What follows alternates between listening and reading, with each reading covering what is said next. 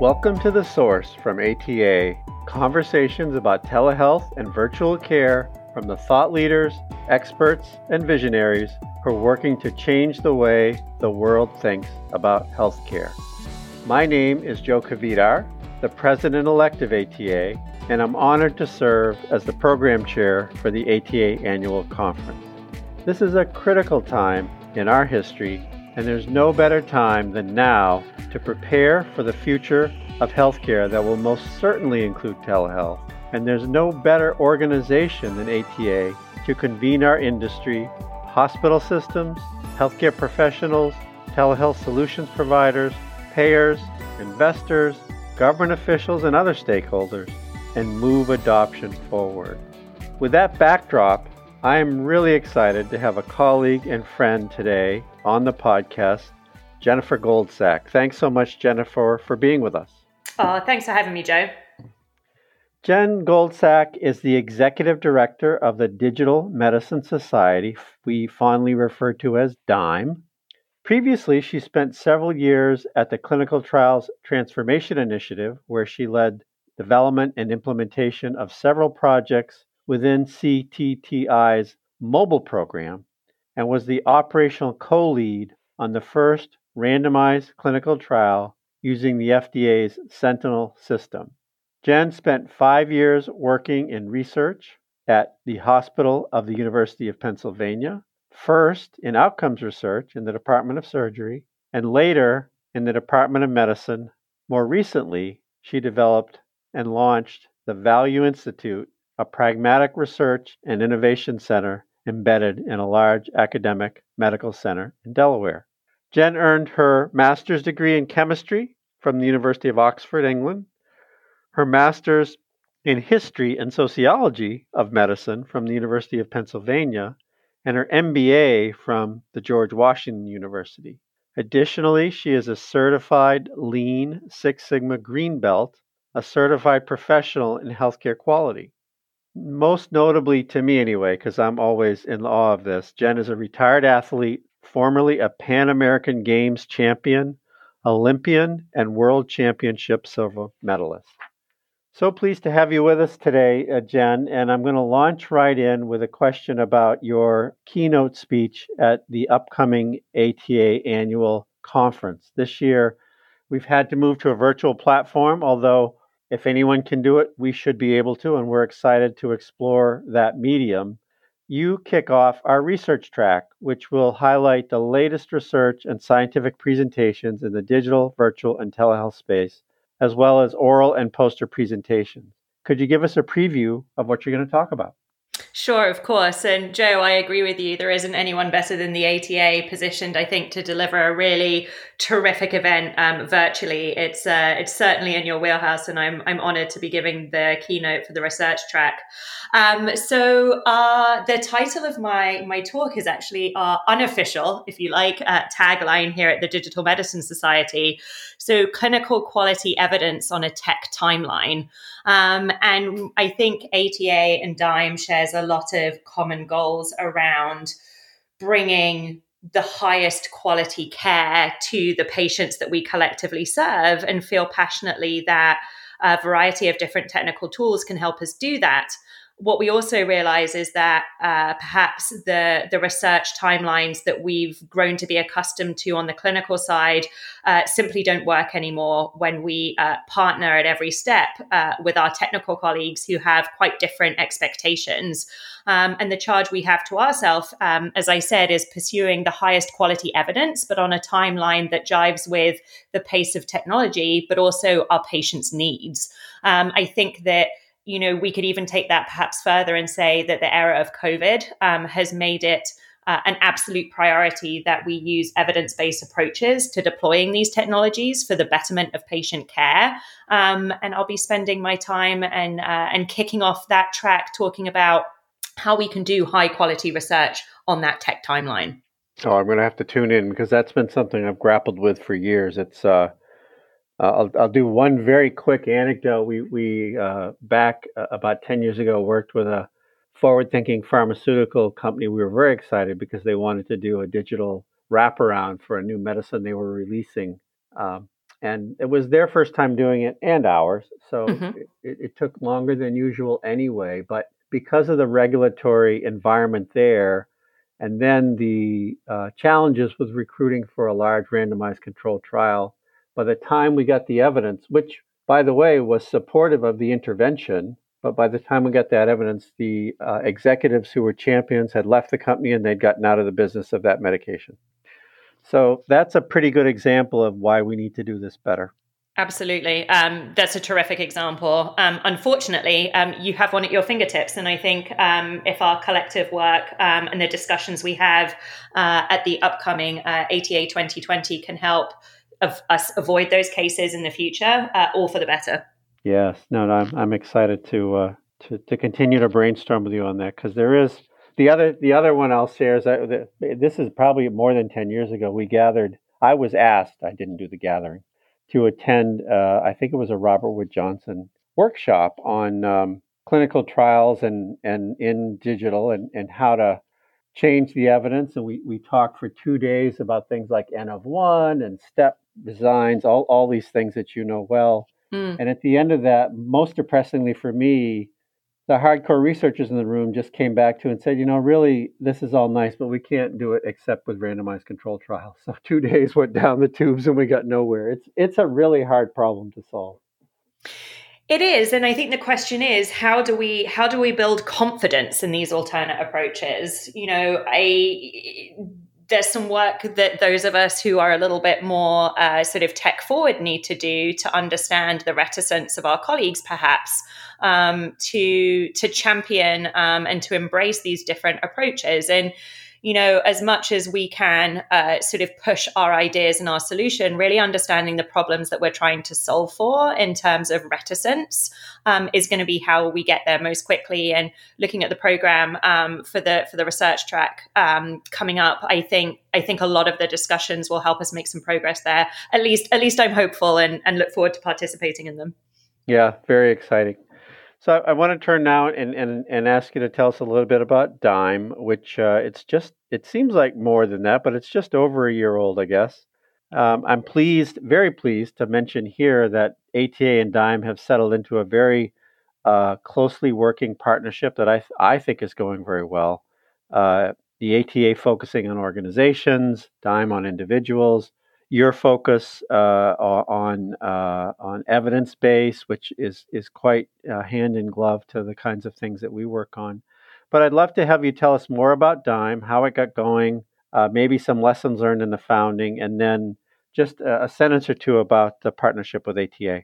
Absolutely. So, uh, Joe, I've got to uh, to be very honest here, and I wonder if uh, some of your listeners will enjoy this. Um, when we first started kicking the tires on the idea of the Digital Medicine Society or DIME in fall of 2018, you're exactly right. We've just celebrated our one year official anniversary, and we started talking about it about six months in advance um, among my co-founders, I was the the person who thought that this was an absolutely terrible idea. Um, I thought the last thing the world needs um, is another professional society. For heaven's sakes, um, surely someone is already doing this, and let's just go and help them. Um, and I'm quite stubborn, and I went out and I tried to research that. And Joe, it became quite apparent that the the sort of organization that we envisaged simply didn't exist yet. Um, we wanted to organize uh, specifically around high quality hardware and software technologies uh, that are used to measure and intervene, all in the service of advancing health. Um, digital is not the uh, the the end goal; it's a tool to help us achieve um, improved health. Um, a more equitable health and healthcare, more affordable, more accessible um, health and healthcare. Um, and I, I will I'll get back to our relationship with ATA in a second, but I think that is a, a shared set of values that we have um, and something that makes this partnership so strong. Um, but going back to the Digital Medicine Society, you know what we recognized is to appropriately advance the use of these digital medicine tools in, in the service of those goals we really identified what I, I strongly believe is the most interdisciplinary field um, that I've yet to encounter. At the table, we need citizen scientists, we need clinicians, we need bioethicists, we need regulators and researchers, patients, we need every flavor of engineer and data scientist. Um, and I don't think it works. I don't think we achieve the promise of a sort of era of digital health um, while making sure we ameliorate the risks without having everyone at the table. Um, and so our goal is to bring all of those different individuals together. Um, and going back to the top of our conversation, Joe, to really develop clinical quality evidence on a tech timeline to safely and equitably advance the use of these tools.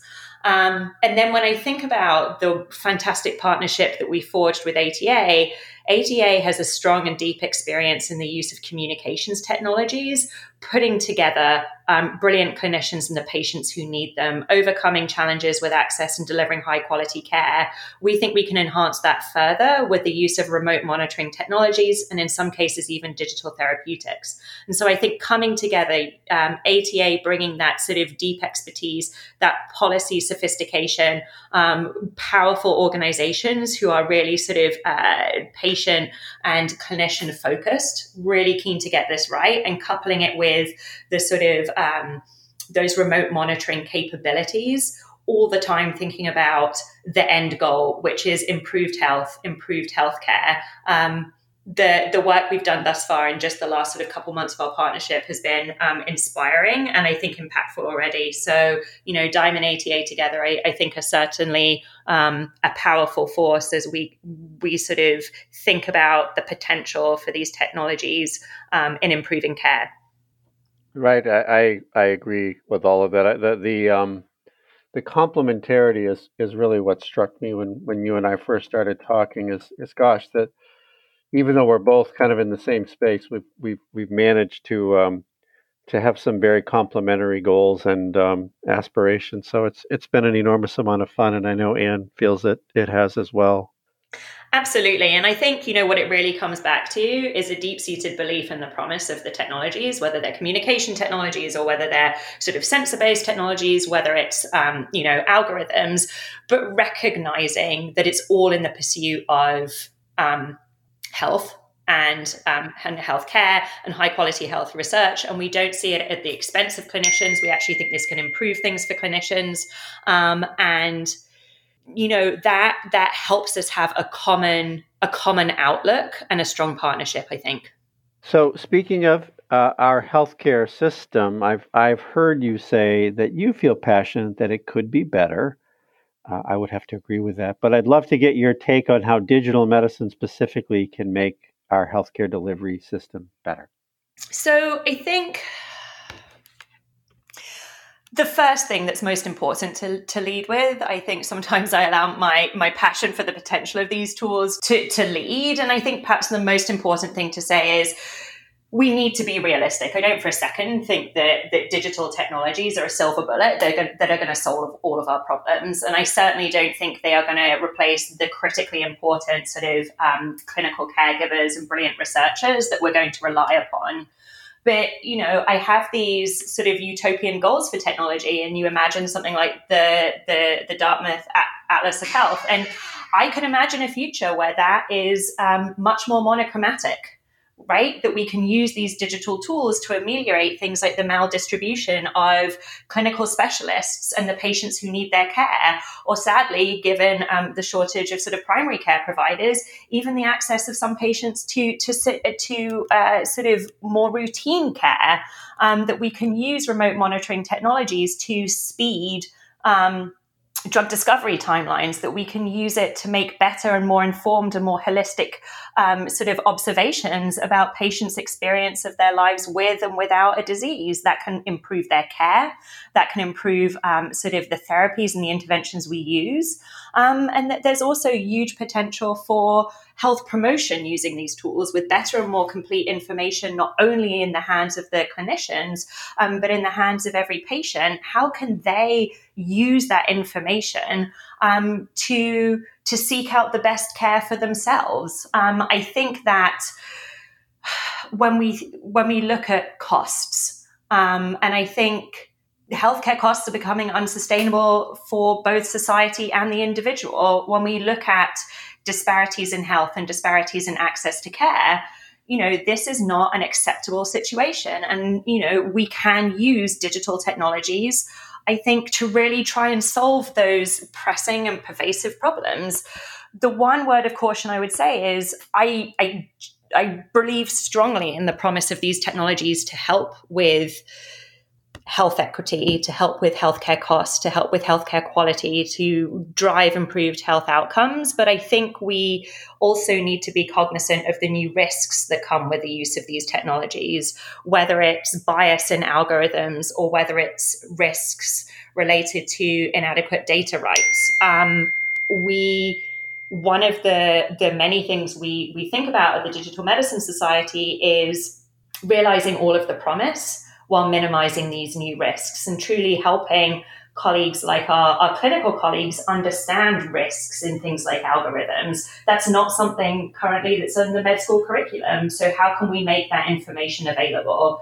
Um, and when I think about our work at Dime, there's a lot of research, but we also do a lot of work in education and communication um, to try and make sure that these tools are, are, are used for their full benefit while offsetting that potential risk.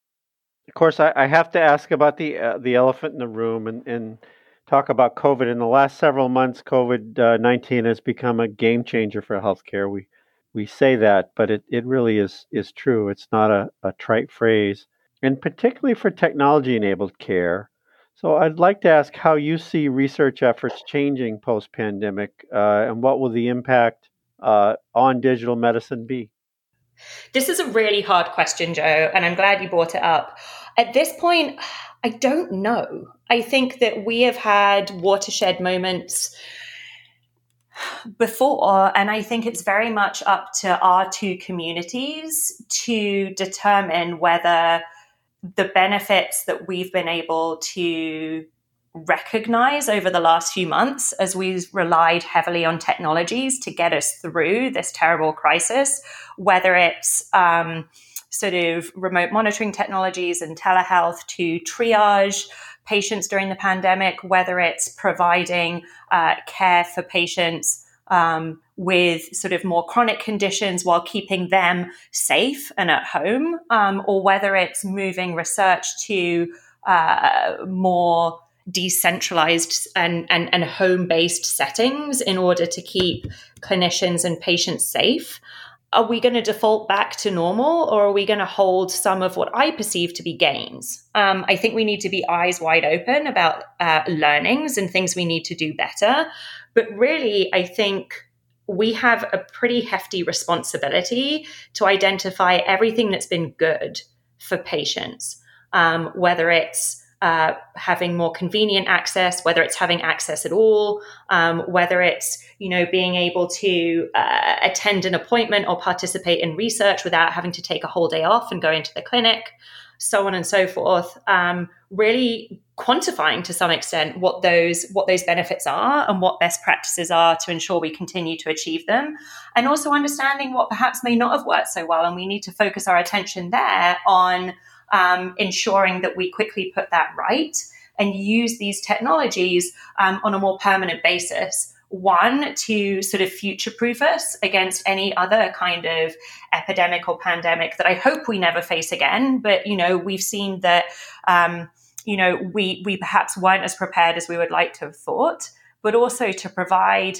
um, exactly the kind of care that that patients are asking for, um, and also strong signals that physicians have enjoyed providing um, over the last few months. As I said, I, I, I wish I, I, I, wish I had a crystal ball, um, but mm-hmm. I don't, and and I think we need to take our responsibility for keeping everything that's been positive and everything we've learned, um, and taking that into the future. Yeah, no, well stated, and and no nobody expects you to have a crystal ball. I, I think it it is complicated, but uh, but you you boil it down to some very nice and thoughtful principles.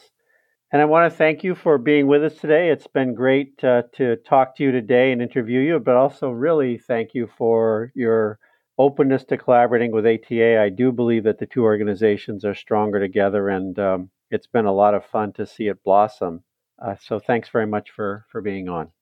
Of course, Joe, it was my pleasure. And um, I'm incredibly proud of the partnership. It's been a pleasure personally to work with you and Ann. Um, and as our two communities uh, do more and more collaboration um, with each passing week, it's, it's a pleasure to see um, new relationships and, and idea sharing happening. And I'm excited for what we can do for the field together.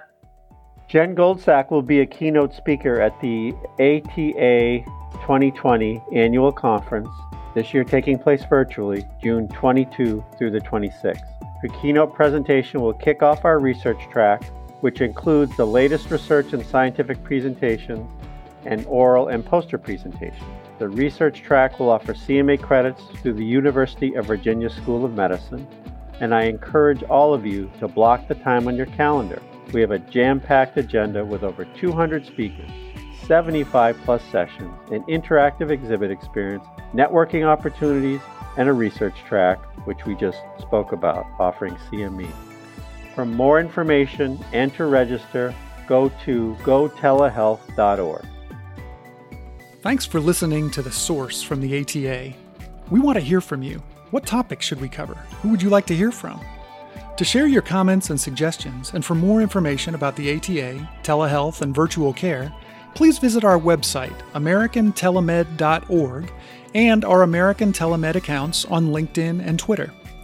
Finally, please be sure to subscribe, rate, and share this podcast on your favorite platforms. It really makes a difference. Copyright 2020 ATA. All rights reserved.